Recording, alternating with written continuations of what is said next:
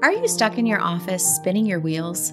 Is it time for you to get away from your business so you can focus on the business? Maybe a retreat.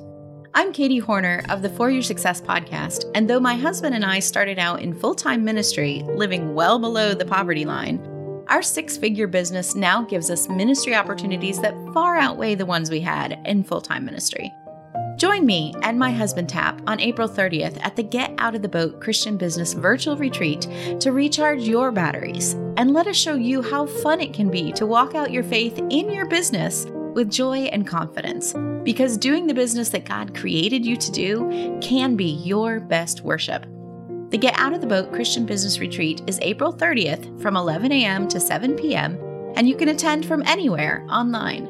We can't wait to see you there. You can get all the info and register for your ticket right now at getoutoftheboat.com. Hey, come take a walk with me.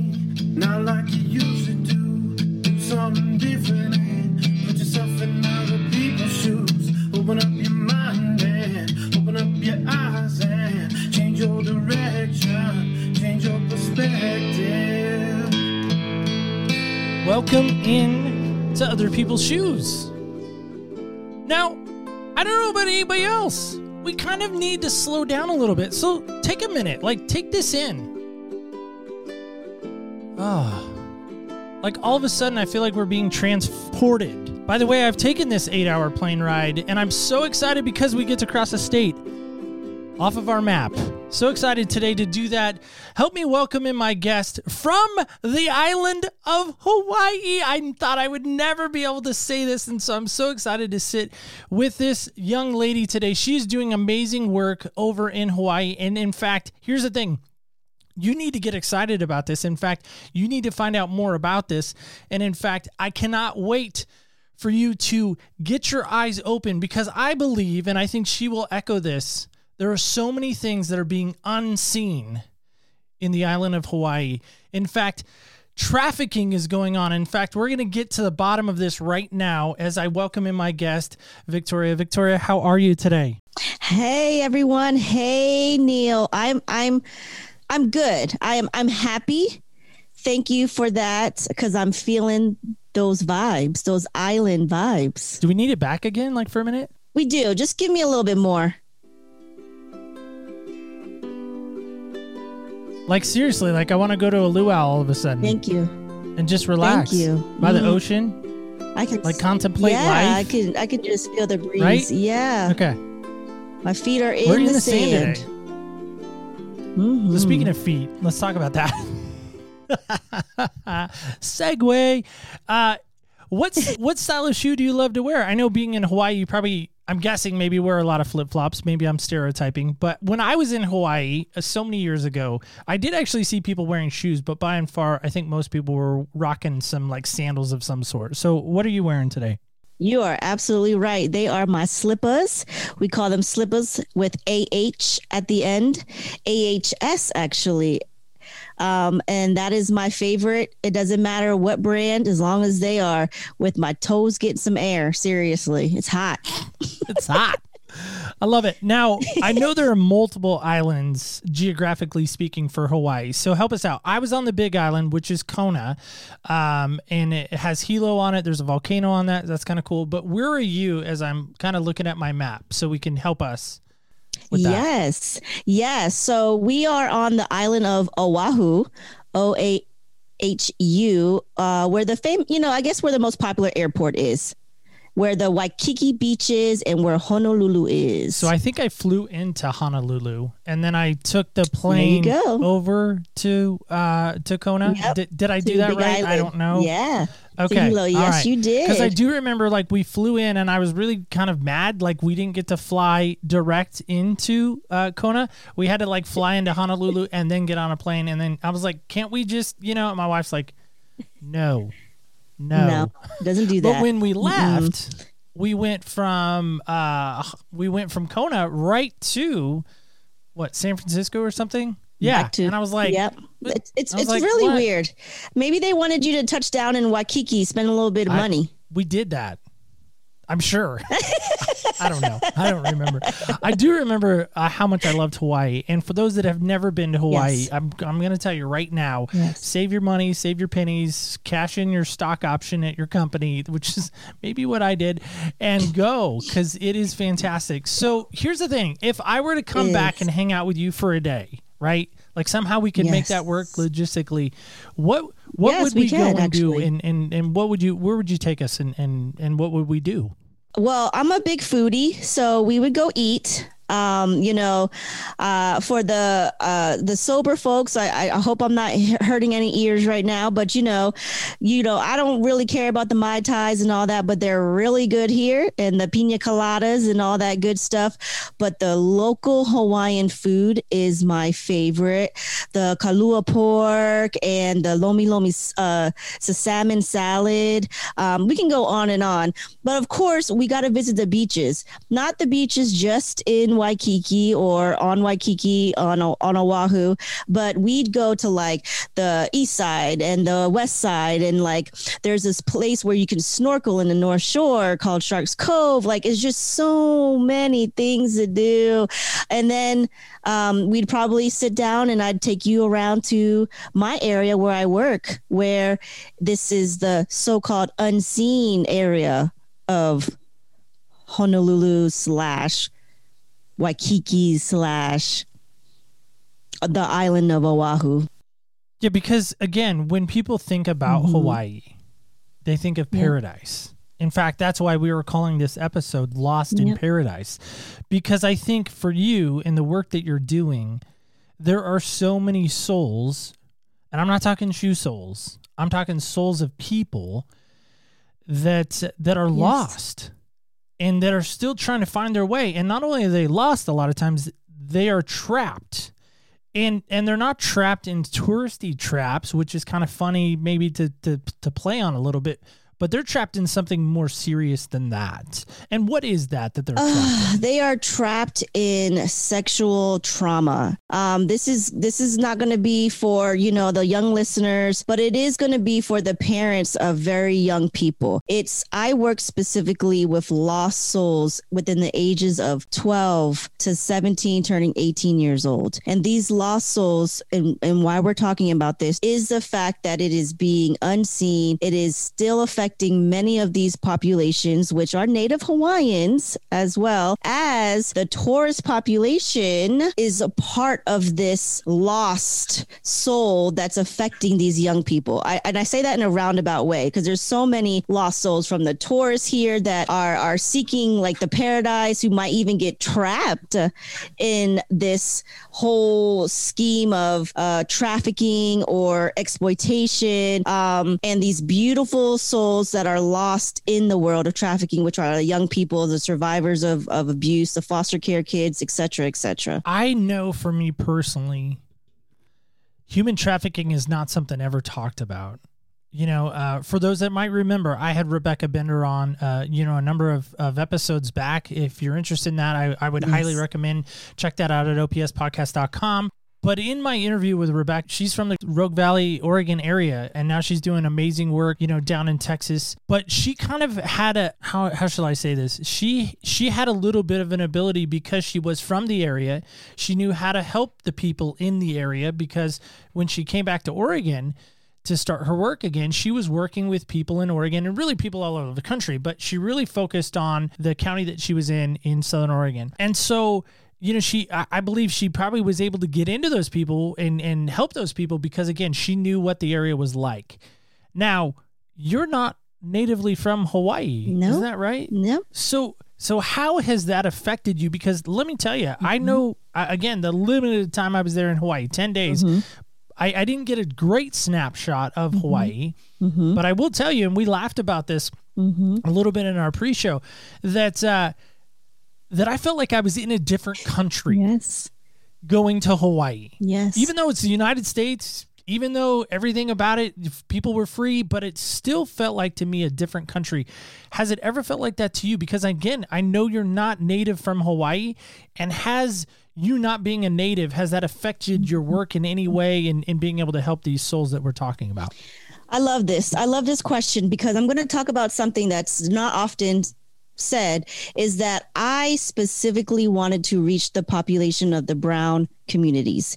And the island of Hawaii feels like that because there's native Hawaiians, there's a large population of Asians, there's a large military base here, and we have a lot of the. I mean, we ha- I feel like we have every military service um, organization from the Navy to the Marines to the Army. So it is very multicultural and very diverse. And I wanted to be in an environment and place where I can help those specific communities. I myself am Filipino and African American, and there is a great population of Filipinos here. So that's like my number one food. That's like we all know how to stay outside for like 20 hours. And, you know, I mean, it, it's, it's, I'm more re- relatable and connected to this population and of these specific communities and it's expensive as hell. So we hustle over here. Like we got like two or three jobs and um you know coming from i'm from originally from delaware. So from the first state to the 50th i'm like in a new place. Like it is like another world seriously. Even when you land foot on the beaches of waikiki it doesn't look the same in the area where I work.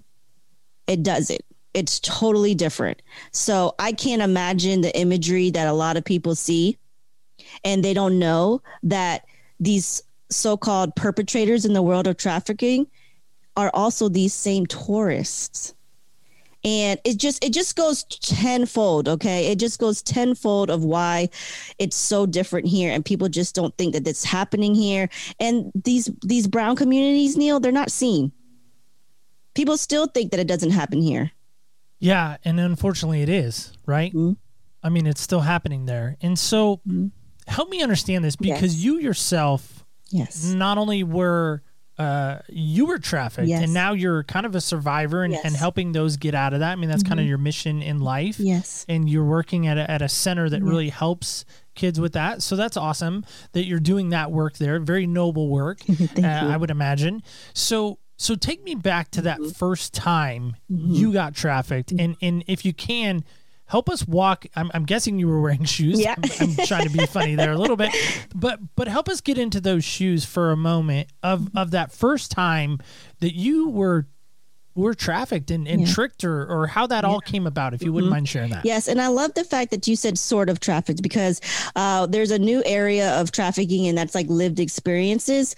Um, thankfully, that night, and I'll take you back to that because the irony is, is that I had to wear two sets of different shoes, and for you all to understand how it felt, I will tell you, I went from little flip flops to having to wear six, seven inch heels to walk the streets. So, as a college student, actually, I graduated. I just graduated college, and uh, I had a couple of friends in, in undergrad that uh, we stayed in connected, stayed in contact with. But here's the thing: social media had just came out with the platform MySpace. So you can talk to anyone, just like you know everybody's doing now with Instagram, Facebook, blah blah blah. A lot of us don't talk about the world of trafficking where it's recruitment. I potentially had a friend of mine who we were friends in college literally recruit me to another person and I'll call him a trafficker. I don't know if he was a pimp or not, but he recruited me to this trafficker which is how I potentially got tricked into their plan was to teach me the ropes of a fellow prostitute and then they were going to take me to Vegas the next day. So let me backtrack a little bit. After I graduated, I moved to Miami, Florida to live with my auntie and continue some studies into forensic psychology.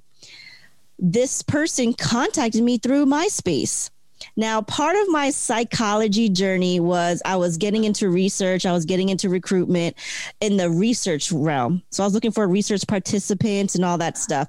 And part of that in the lifestyle of Miami is reality shows came out. So I was doing casting, like legit, say for like The Bachelor. They'd give me they'd give me a per diem rate and say hey victoria go out to like happy hour bars and scenes and go out and see if you have anybody that's interested in applying for the bachelor. I love that job. So i would post the gigs that i was able to to fulfill on myspace.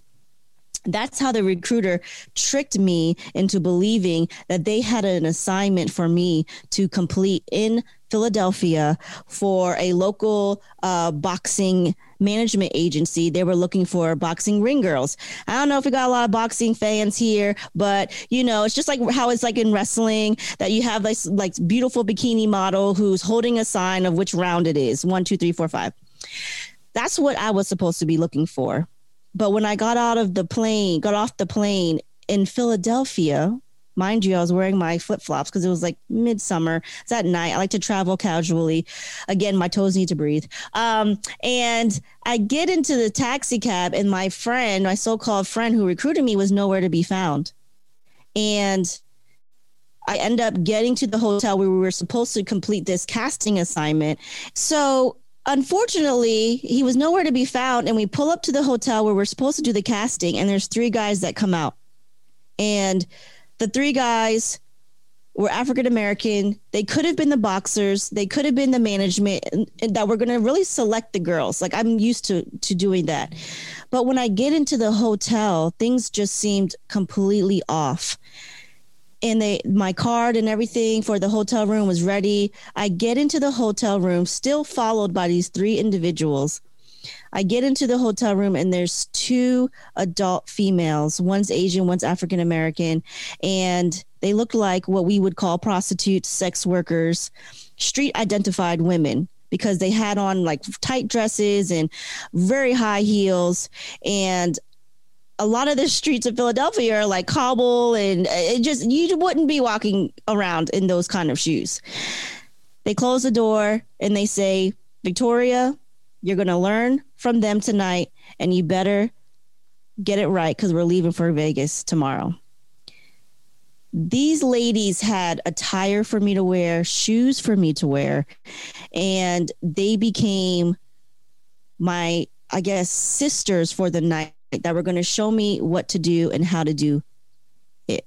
What what is that feeling like knowing that this is not at all this is not at all the ring the ring girl you know casting agent that you wanted to be, right? This is this is not at all like that friend and I'm air quoting no one can see me but I'm air quoting that friend that recruited you. By the way, MySpace takes us back. So that, for those that don't know, that's pre Facebook. Um, so you had a top ten. I never had a MySpace personally, but but whatever. I'm trying to bring some levity because because that was some serious stuff that we were just It- walked down. Yeah. Um, but I'm I'm I'm I'm in the hotel room with you. Thank you. Like I'm literally there with you. You painted that picture so eloquently, by the way. So I'm in there with you. I'm imagining for a second, like you got to just be freaking Yeah. out. Yeah. Right? Mhm. Like like what do you Yeah. mean I, I I got to learn from them? What do you mean we're going to Vegas tomorrow? Like what do you, what well hold on. Like stop the train. Uh I need to get off cuz what you're talking about, I have no idea what you're talking about. Like I'm not here for that. Why why am I even here? And Neil, I didn't even ask those questions. What I learned later on is that there's something called the fawn response. I didn't freeze. I didn't fight my way out of there. I didn't try to run my way out of there. They set it up pretty well anyway because these three these three guys were pretty buff. They could have been the boxers. And what I saw were two very vulnerable women that seemed like they were forced to do this to me. And if I wasn't going to comply, I could have died. They could have died. And I immediately sprung into how can I appease them to survive? And I've never been in that predicament before. And I really, and I talk about it in my podcast. I really was in a moment where I had called on everyone the universe, God, my ancestors, everyone to help me in that moment. Because I couldn't have imagined what was in store for me. Because the girl said, I will have to learn. That meant walking the streets. That meant possibly what we call turning a trick is getting a date. And I just, I didn't even have a, a those thoughts in my mind right now. All I had was comply, comply, comply. So so you Do you go out with them that night? And I do. do. Kind of show you the ropes, or I, I don't. I'm not using the right verbiage. Yeah, I'm sure, no, but, you, but you help me with that. no. that. This is this is good because, I, and I want to take it back to the fact because there's a lot of stereotypes with um, trafficked individuals, right? I want to take it back to I was in college, I had already graduated, and my degree was in psychology. And I moved to Miami. And in Miami, my uncle, who I was staying with, was part of Miami Dade County Police, and he was working with SWAT. And my auntie was working in internal affairs with the Correctional Bureau. So I was a, involved with a lot of crime, sort of like I wasn't scared of that. And then I'm in the realm of casting. So I get to really characterize people. I get to know, not like walking in their shoes kind of thing, but kind of getting a sense to find a connection real quick. I connected with those ladies in like the first five minutes we were walking away. Instead of what m- maybe like law enforcement would say i should have did was like look at my surroundings you know figure out who you can call on because that all could have got me killed. You know trying to find a place to run right there trying to tell somebody what i'm supposed to be you know doing or please help me would not have worked. I became their sisters. I became an ally for them to trust. I learned quickly that I have to have them like me in order to survive. So I told them everything I could psychologically like I know what it, this is. I've seen this. I know what prostitutes do. You don't have to teach me anything. I don't have to show you that I know. Call him right now. Let's just go back to the hotel. You know why? Cuz I know these ladies haven't slept. They walked like their feet hurt their skin and their body looked dehydrated to the T. Their hair was mangled.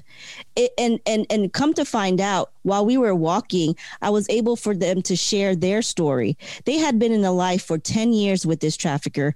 The other one was 7 years.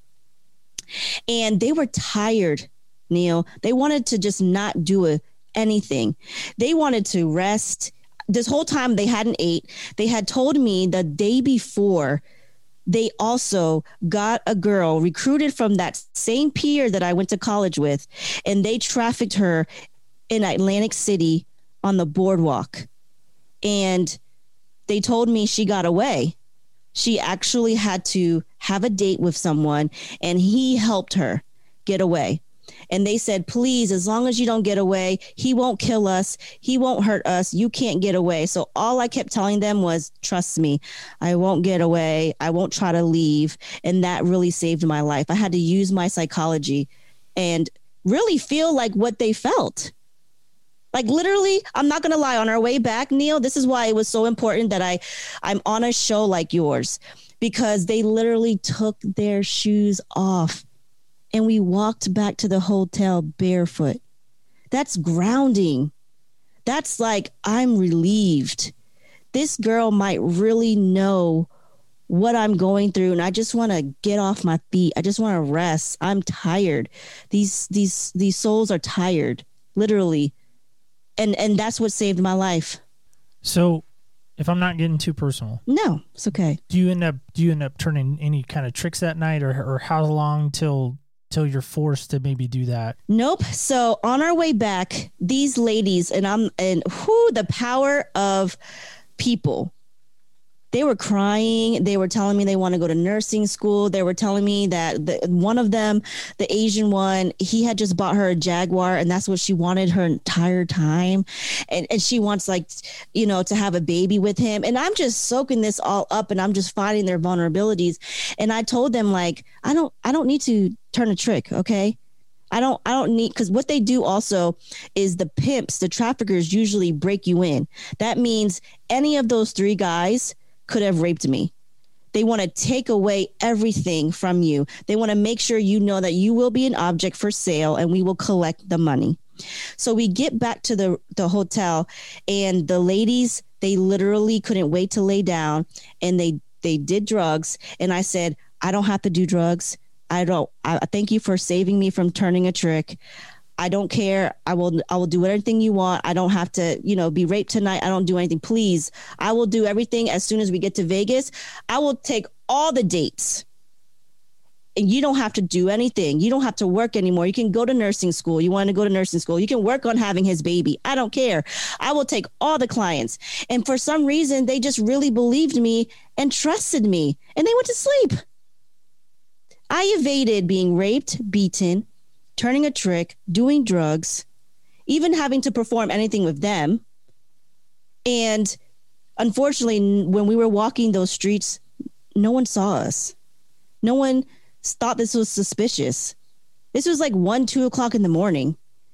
And it, it, it just like, it was like invisible. It was like a part of my life that really didn't happen, but it did. And I told those ladies, if you go to sleep, I will do what I need to do. I'll get dressed. I'll do my makeup. I'll do my hair. And that's what really saved me is because I told them that I was going to do my hair. Stupid. You think you were? Yeah, it's not necessarily stupid per se, but do you think? Do you think at all you were saved from having to perform those acts that you just described?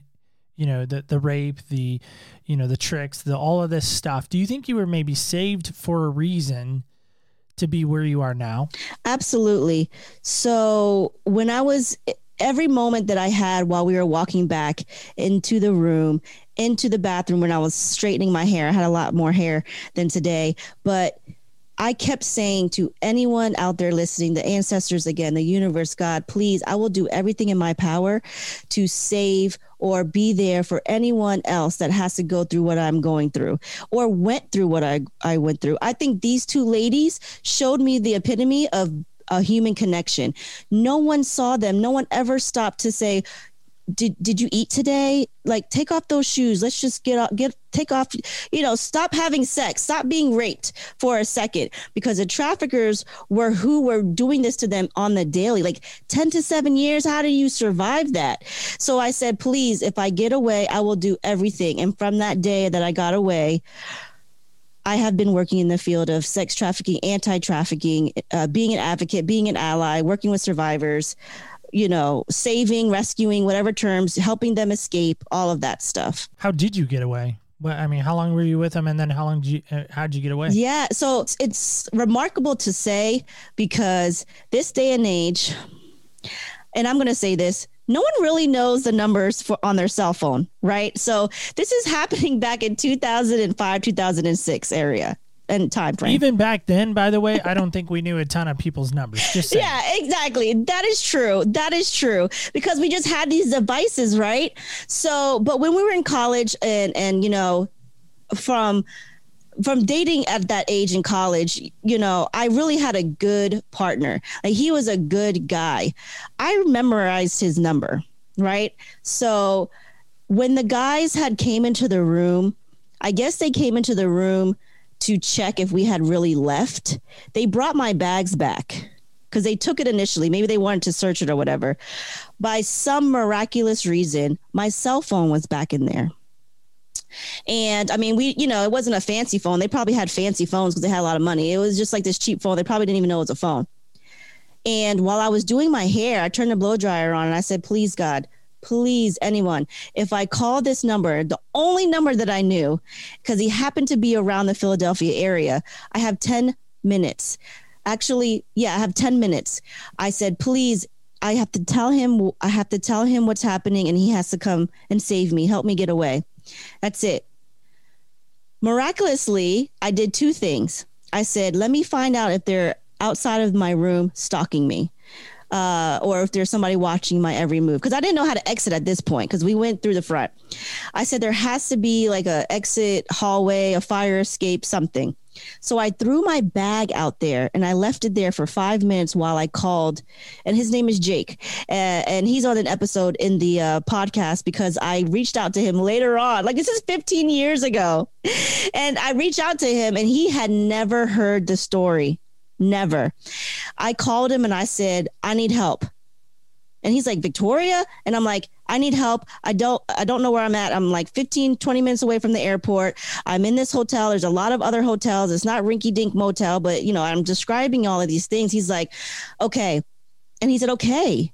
And no one had came back. No one dropped, no one knocked on the door. No one did anything. So I said, I'm gonna give you you know, 10 minutes. So I sat there, continued doing my hair, blood boiling. The exact moment I said it's time, I grabbed my bag that was still in the hallway and I ran.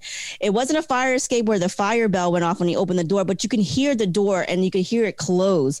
By the time I'm running down the steps, I'm praying. I'm like, please, Lord, let him be on the other side of the door. I open the door and he's literally there in his car, window down. He's like, Victoria, Victoria, get in. And then I throw my bag in, I get in the passenger seat. And as soon as we're trying to drive away, you could see the two men opening the back door from where I left and they were screaming my name.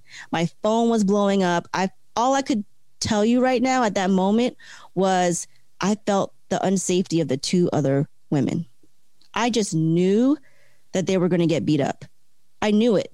And in hindsight now, I realize that a lot of them do get beat up and they get in trouble for their plan failing. Um, and then I don't know if they realized that I hadn't turned a trick, I hadn't had to do anything. They probably were in, in, in a lot of more pain. And uh, despair, I guess. I never told Jake that night either. I said, I want to get to an airport. I want to catch the red eye. I want to get the hell out of here. They the guys were still calling my phone. And it's so funny to say this now is that I still do not know the image of this main trafficker's face. He kept his face down. He made sure I barely looked at him. He just made sure that he was not going to be a factor in all of this. I would get the ladies in trouble before I even would get him in trouble. I don't even know that man's name. The recruiter friend, never talked to him again before, ever. I mean, after that. Wow. So a couple of things I want to kind of back up a sec if we can. That was first off, it's like Hollywood movie for for and I'm not trying to say that flippantly. I mean like yeah. I, that's yeah. that's riveting. I I, yeah. I mean uh I almost feel like it's a lifetime movie because uh, lifetime movies always make guys seem to be the, the jerks of, of everything yeah. in life, you know. So so there yeah. you go. You might you might call Lifetime see if they're interested. Yeah, I will. But I will. There's a, there, there's a couple things that come to me when you're when you're telling this. So first thing is, have you ever forgiven the MySpace guy that recruited you? God, that's such a good question, Neil. Um, so I told my story publicly last year, the first episode of the podcast, and someone said, What was your way of getting justice? And he became an afterthought. I think a lot of people, especially on your episodes, they talk about pushing back trauma. I forgot about this guy until last year.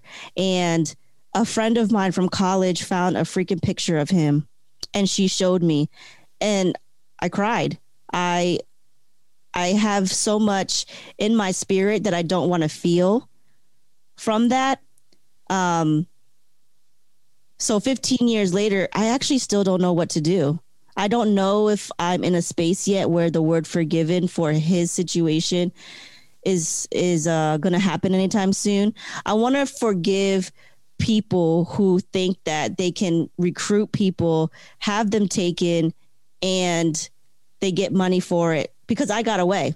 I want to forgive those people. But what if I didn't get away? What if I, you know, would still be in the life? What if I was in Vegas? Then definitely that'd be unforgivable. I think there's space for me to forgive him as the recruiter and as somebody that I dealt with in college, but right now I'm not able to cuz I I just can't believe like if Jake never picked me up, from one person from the same university to another person doing the most extreme. I hadn't even heard of recruitment at that point. I don't even know what space he was in to think that you can sell a soul for sex. Yeah.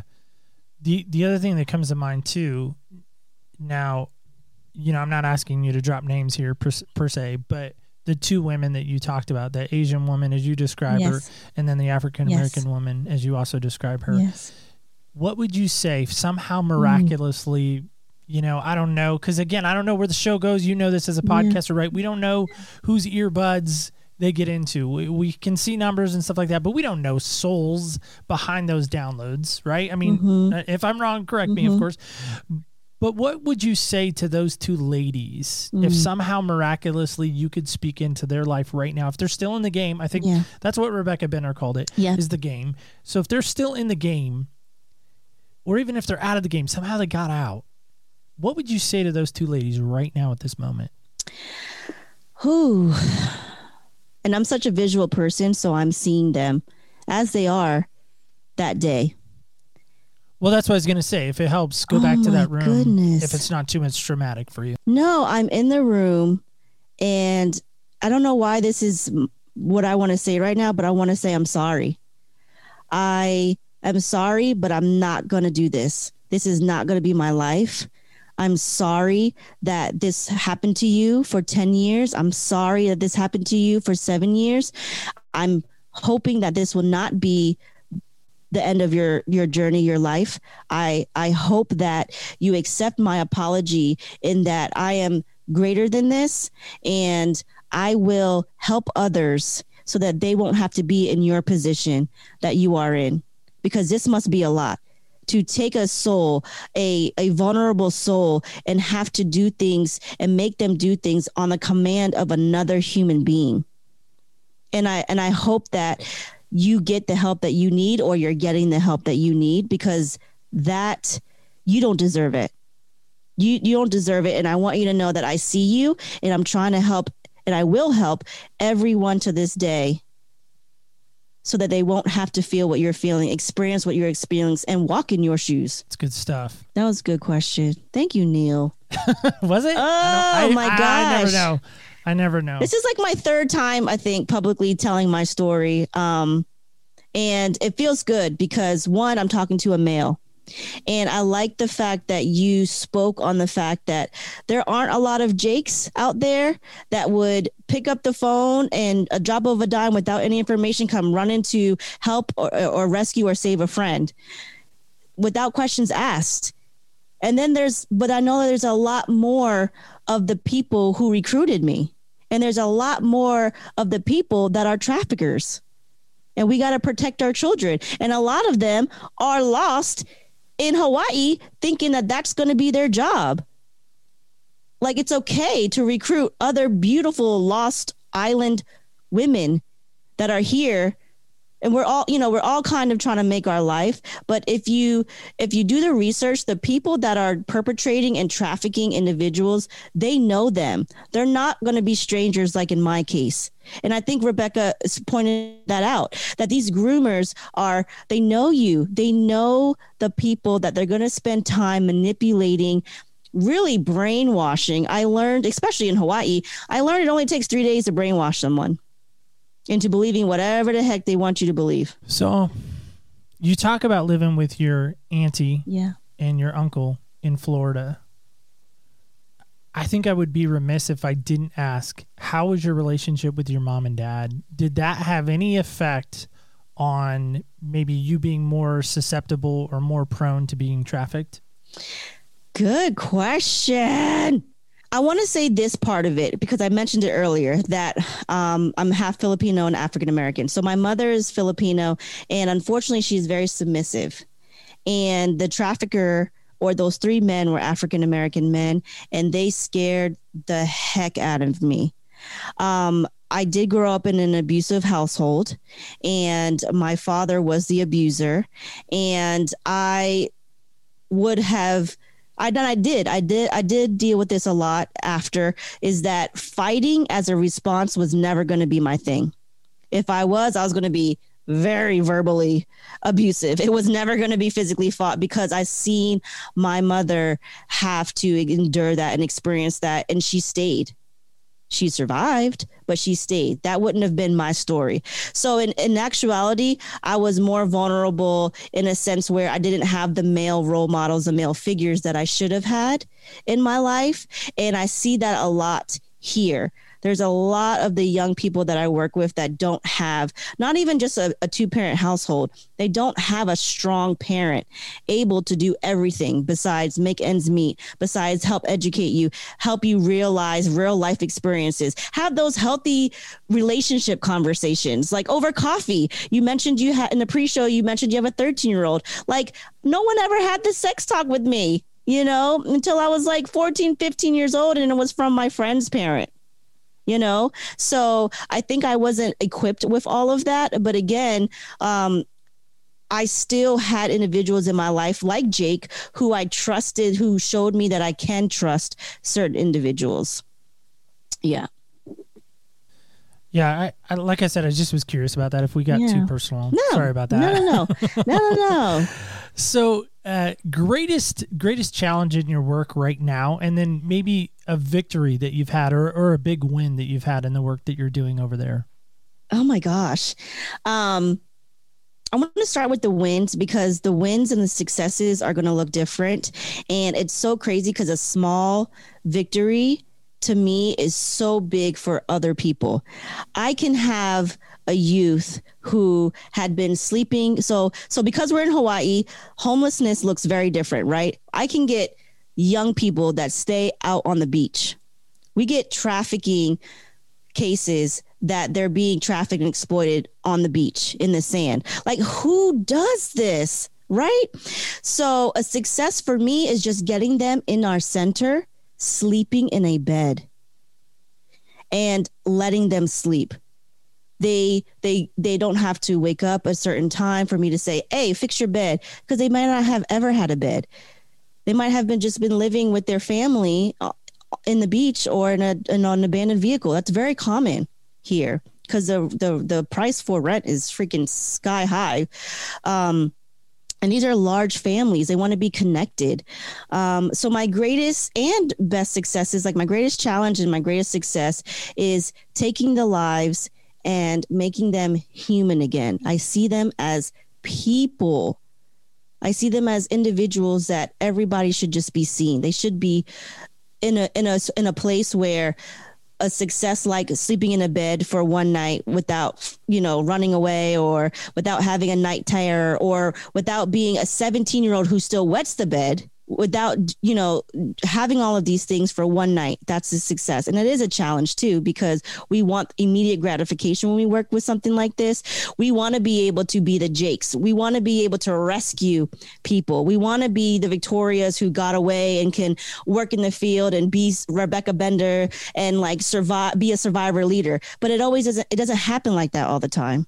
So that's that's my immediate like victory is small success is small and we just celebrate each and every one Yeah, I, I love that because I think again, my perception of success is not always going to be your perception of success.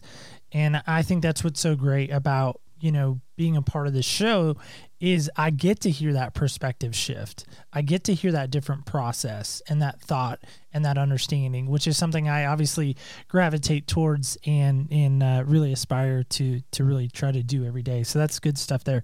So if if you could somehow I could give you the power, which I don't know how I could do this, but if I could give you the power and I say, Victoria, you can change sex trafficking right now. yes Somehow you can change it. You can put a stop to it.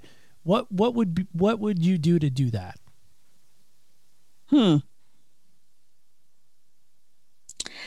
Or maybe how you would do that. I, I guess maybe even. I think my first piece would be change the stigma of what a trafficker looks like. Like, I'm sorry, but I want to remove Taken the movie. Thank you, Neil. Neil what his, his name is, Lisa. And I'm sorry, but I need to remove that movie. Liam Neeson. I think is Liam what you're after. Neeson. Yeah, it's There we tough. go. It's an Irish name, I think. yeah, Oh, Liam wow. Neeson. Yeah. like I love the movie, right? There's one, there's two, there's three, but I think that our minds, our minds needs to change in the visions of what trafficking looks like, because people don't want to. And I just, and I'm I'm dropping a name here, but I just talked to Megan Lundstrom from the Avery Center. She's like a Rebecca Bender. She's like in charge. She's a survivor. And she talked a lot about the imagery needing to change and what we see as traffickers and pimps. Or, you know, we need to make the people feel uncomfortable with knowing that this is happening in America. It's happening in your households. And the people that are affecting um, and trafficking others are family members, their friends, their ex boyfriends, their boyfriends, their lovers, their husbands, their ex husbands. And trafficking might look like domestic violence. So if you gave me the power, which you gave me, you're giving me power today too, Neil, and I just want to commend you. Um, you're giving me the power to share and make people see that it's not going to look like the traditional person may be trafficked internationally or a prostitute is the person who's being trafficked. There's a lot of minors that are still going to school and when they go home after school they're being trafficked and their parent is getting rent money or they're paying the bills off of their rape and exploitation. Yeah. That's terrible. Yeah. So you would you would just just so I can make sure I understood Yeah. correctly, you would make it less of a stigma and take that stigma away. Yes. Somehow you have this gigantic eraser Yep. and you would just erase the stigma that comes with that, right? Yes. Yep. I would take the word out of pimp. Like it's so 70s. Like I am so done with it. The you know, I would change the imagery a lot. Um, because if I had that big eraser, it would be organizations bind together and change the stigma of it's a, it's happening more internationally than in the in the in America in the US and that it's not the pimp culture it's not they're not prostitutes. There's there's still people calling children child prostitutes. So I need that big eraser and that big eraser consists of people in organizations and organizations helping me change that with whatever we can do. Like, hello, Lifetime, tell real stories. You know, listen to the podcast, listen to Neil Matthews around on all, you know, those kind of individuals who want to share the story. That's nice of you to throw me into your lifetime pitch. That's yeah. that's awesome. I mean, So I need you in the can make that movie. Like, you'd probably be in the movie. I don't like, know if I want to be in the movie. No? Like I said, all the dudes, all the dudes get yeah, I- Hallmark. That's that's my wheelhouse. I'm the True, Hallmark guy. true. I want to be the Hallmark guy. So, uh, so as we kind of wrap up today, Yeah. I I want to I want to call your attention to the fact of this. Now, last time I checked, which you know, I mean, it happens, but uh, Hawaii does not have a professional sports team, right? I mean, I don't know. We have the Aloha Stadium, which the biggest attraction is college football and the flea market. So, so, so yeah, no, No, you don't. You don't have one, right? No, we don't. No, you don't. So, No. do you wish you had one though? I mean, are you a sports not. fan at all? no, I'm not. I'm sorry. I'm more of the let's go in the water and swim and like spend hours on the beach. Um, Sunday football is not in this house. It's like Sunday paddling, stand up paddling on the beach. What? So, say that again. You call it stand-up paddling? It's a stand up paddling. Yep. okay, because over here I call it paddle boarding, Oh, Is yeah. that- we call it different? supping, actually. Supping. supping. Supping. Stand up paddling. Gotcha, supping. All Yeah. right. So, by the way, the according to Google, the uh, capacity of your Aloha Stadium, where the University of Hawaii plays, is four thousand three hundred twelve people. that doesn't that doesn't seem like a lot. We have concerts in there, and uh, I guess the Okay. I guess the Cardi B's and the Eminems and Bruno Mars filled it. They filled up four thousand. It's awesome. So maybe I'm lying. That so no, I, I think I'm lying. I got bad information. So uh, hold on. Let's try Come 40,000. Work a little faster. So I'm hearing now a different a different uh, website is Aloha Stadium, which is what you were talking about. Uh, opened by the way in 1975, in case anyone was wondering. And now I'm hearing this is uh, this is monumental stuff here that the seating capacity was roughly uh, about fifty thousand people. Fifty thousand. Okay. That sounds right. That That- sounds that's- better. that's a little bit more- Let's, cha- yeah. let's change that conversation, right? so fifty thousand people. So imagine though, you're at the fifty yard line. I hand you a microphone. You got people from all walks of life. What message do you say to them? Stop exploiting each other. Be human and let's connect. I'm tired of social medias where it's just where we, we, we act like we know each other and we don't. And this generation of young people, they're going to lose that connection. They're going to lose that human connection. That's what you would say to them. That's what I would say. Like there's there's so many people in the world. I just you know I want to sound so corny and say, can we just love one another? Can we all just get together and love one There another you go, see? now? I don't know who sang that, but I think it's like a 70s song. Actually, can I sing that? I would sing that. I would grab the Can you microphone. sing it right now? Oh Sing- no! Can you give me a little bit? No, oh, come on. No, I gotta I gotta wait for my voice for when I'm in that stadium. But I would sing that. No, uh, just give me a little sample. Just come on. No, I would Come on, you- love one another. Let's love one. I don't even know the song that you're talking about, honestly. I don't either. You'll have to Google Did we just make this But- up? we probably did. So, but here's what I'm thinking, right? Is because again, it, it's easy in concept to say, I'm going to love my neighbor. I know. In fact, I'm going to up the ante. I'm going to love my neighbor as Mm-hmm. myself because we all want to love ourselves ultimately deep down. Nobody wants to really not love themselves. Mm-hmm. But there's something powerful about going to love our neighbor. It is. And and and I think it's been lost through the sands of time. Like, oh yeah, I love my neighbor. Mm-hmm. I, I love my neighbor. I don't like my neighbor. I- I, mean, I guess I could love him, sure. But love is so flippantly. Like we just throw it around like candy at Halloween, right? You you know what? I honestly think we throw out hate more than we throw out love. We're throwing out hate so much faster. Let's just throw out love even more faster. And one thing I love about Hawaii is that we have the aloha spirit. And the aloha spirit is What is gen- the aloha spirit? Help me with Yes, the aloha spirit um, is kind of just like be easy, be loving, be caring. It's not that serious. Like literally, if you're in a traffic jam, we're throwing up the shakas and we're saying aloha. It's like a thank you. It's like generosity. They have the symbolism for each letter of aloha, but I'm not native Hawaiian. I would probably butcher it, and I would don't want to lose that respect. Um, but I'm pretty sure it's online somewhere. But I feel like that's what saved me, though, Neil. That night, when as soon as I uh, went through that hotel room and I saw those two girl, those two women, I got more love than hate for them. And I saw them as humans and I saw them as suffering. And I feel like everyone's suffering in some little piece of their life, whether it's, you know, relationship, mentally, financially. If we, you know, if we just know the vulnerability of folks and we're we we can attack it, not attack it, but we can address it and see it, then I think that it it would be easier to love. All right, last question, and then uh, No, then we're gonna play a game together. To end. Okay, yeah, okay. then we're gonna play a game together. Games Okay. are fun. So, uh, how can people connect with you? You talk about connecting. You talk about you know the social media noise and everything that comes with that. But how can someone reach out to you if they're hearing your voice right now and they're like, "Man, this Victoria girl, she's speaking my language. Like, I want to know more about her, more about her story. Like, we didn't even get how you got to Hawaii. I mean, that's a whole nother probably show in itself. I'm sure it's a great story, and I probably as an interviewer probably failed at that. But okay. I will say this: like, how can people connect with you? Because that's important to you and the work that you're doing. How It can is. they do that? It is. Thank you so much. Um, I am in Honolulu, but I work at a shelter that I'm probably not going to disclose the name. But I work for an amazing nonprofit. Um, but my personal email is Victoria M, my middle initial, because my name, my middle name is Marie. Uh, my last name is Roland, R O L A N D.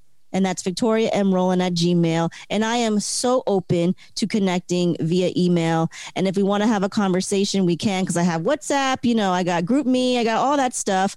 Um, but besides the handles, you can get a little piece of me too from the Unseen Traffic Truth podcast um, because that is where I share my story. Um, and I showcase my personality because I'm not really an interviewer like the fabulous Neil, but I do like to create a space and a platform where others can tell their story. And sometimes I get stuck um, and I just do that encouragement kind of thing. Um, but you can find me there also at unseen ttt podcast at gmail.com. I love it. I love it a lot. So here's our game. Uh, we're playing a game called Senseless today, and so I did not get a Rainbow Warriors cup, but I but I do have my handy dandy University of North Carolina cup here. You are fully aware we have five senses, right? Yes. Okay, just checking. So I'm gonna roll because I wish I was in Hawaii. So you know, Bring on. Are we going to play this music back? Can we get some? Yeah, let's get it back. Hold on. Here we go.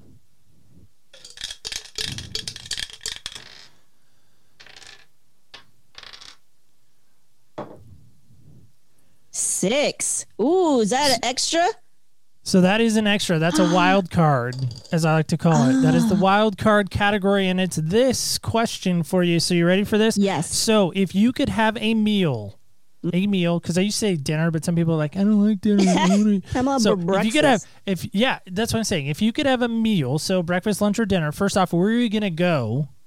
Are you gonna take this person? And it's a one person, dead or alive, and it's only you. Do not invite anyone else.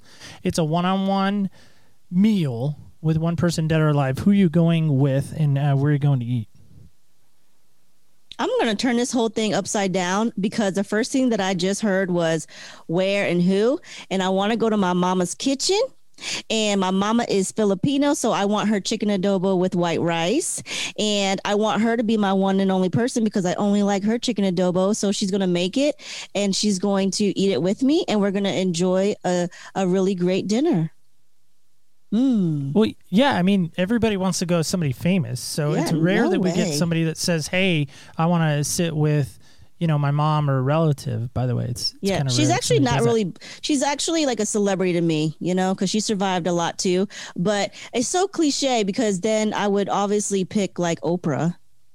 But I don't think she would. I don't know what I would eat with Oprah. Oh my gosh, how do people answer this question? I never know. That's why I love ask it. Oh my god! That's why I ask it because it's kind of senseless. It's just kind of fun, right? It's just kind of, kind of, you know, I don't know. You're putting wow. way too much stock in this question. I know. No, like. I'm gonna like the whole day. I'm gonna be like writing down different people. Okay, what would I eat with Abraham Lincoln. Abraham Lincoln? Uh, Martin Luther King. Yeah, Jr. oh my gosh. Uh, uh, yeah. Uh, would Why'd I you have do coffee this to with me? so and so? Yeah, I don't know. I just it's fun. I love to torture people. So, but back to your mom for a second. Yes. You're in her kitchen. Yes. Right. She's made this amazing meal for you.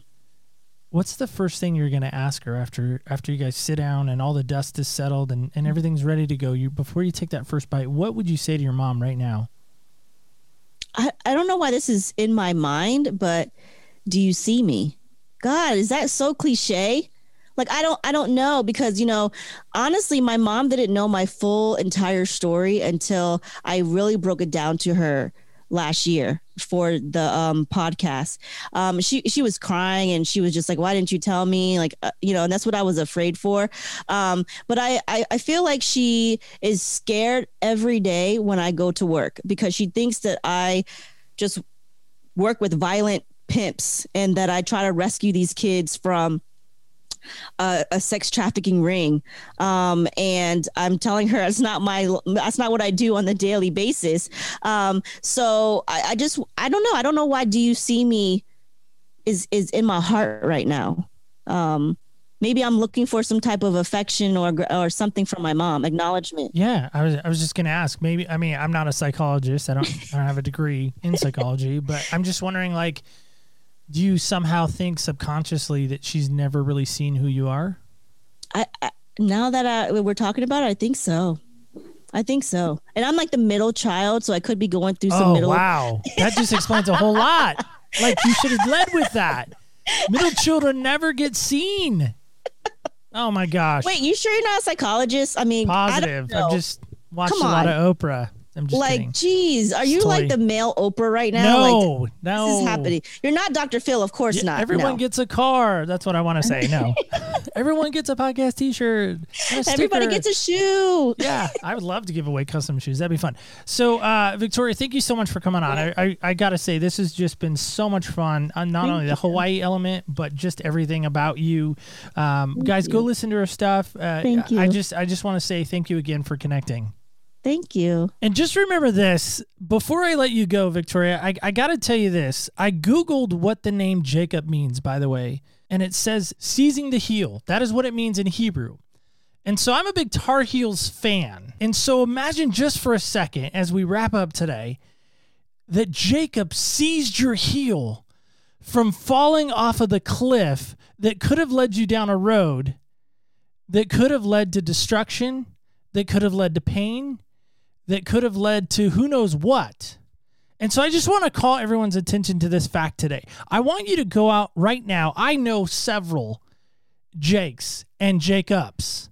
And in fact, I want you right now, if you're thinking about this and you're hearing about it, and it doesn't necessarily have to be a Jacob, but I want you right now to think about somebody that you know that can go be your Jake today, that you can save and rescue the unseen person in your world today. Because right now, you may be the only voice that they may hear to seize their heel and to rescue them from the damage that they're about to cause themselves.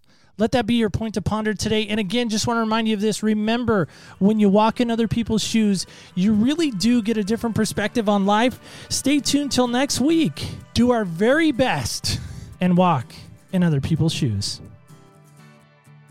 Thank you so much for joining us on Other People's Shoes today. As you know, I am your host, Neil Matthews. Thank you so much for listening today. I really want to thank you for that.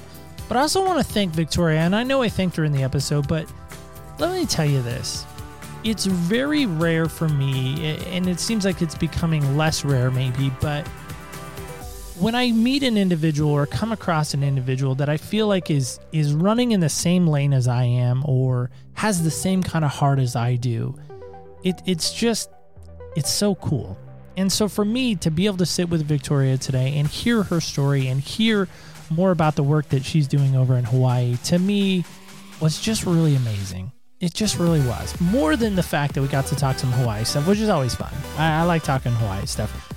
But her story is so impactful, and I believe put in the right ears, it really could help a young lady and maybe even a young man.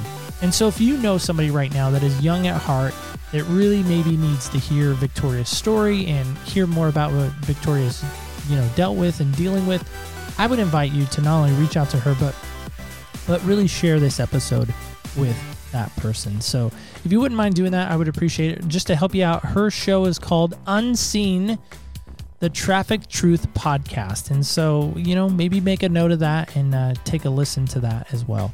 Speaking of taking a listen to, next week, pack your bags again. We're going to go from Hawaii, we're going to go back east. We're going to go to Boston. So get ready to pack your car on the parkway with my next guest. And he's a fun, fun guy to sit with. So here's a little sneak peek of next week's episode. I don't think I would take a mulligan I, I, because I, I'm very comfortable at where I'm at today. Um, and I do believe that life is, um, you know, is a, is a teaching journey. Um, and, and you get in some moments of life you get to teach, in some moments of life you get to learn, and in some moments of life you don't get to do either, you just get to share it, um, which I think is partially one of the moments here. That's right. As I mentioned we are going to be going out to Boston and we're going to be sitting down with a new friend of mine. His name is Stefan, and I met him on Clubhouse, and he is dynamic. Dynamic. Awesome guy. And uh, you're not going to want to miss his nuggets and his pearls of wisdom. I'm telling you right now, you're just going to have to get that notepad out, get ready to write, because it's going to be some really impactful stuff. So just want to call your attention to that. That, of course, will take place at opspodcast.com. That's the place to go each and every Wednesday. That, of course, where past, present, and future episodes do live and breathe, as I often do say. So please bookmark that. Come back next week and listen to it there, of course. And of course, if you would love to connect with us or with me, you can, of course, do that. Saying, of course, a lot. If you want to do that, you can do that at OPS Podcast Show under Facebook, Instagram, and the Twitter. We are, of course, on all three of those places. And every now and then you'll see me popping in and out of Clubhouse. So, love to connect with you there as well. Just remember this as we get on out of here today, and that's this. Remember, when you walk in other people's shoes, you really do get a different perspective on life. Thank you so much for listening, and stay tuned till next week. Like I said, when we walk in other people's shoes.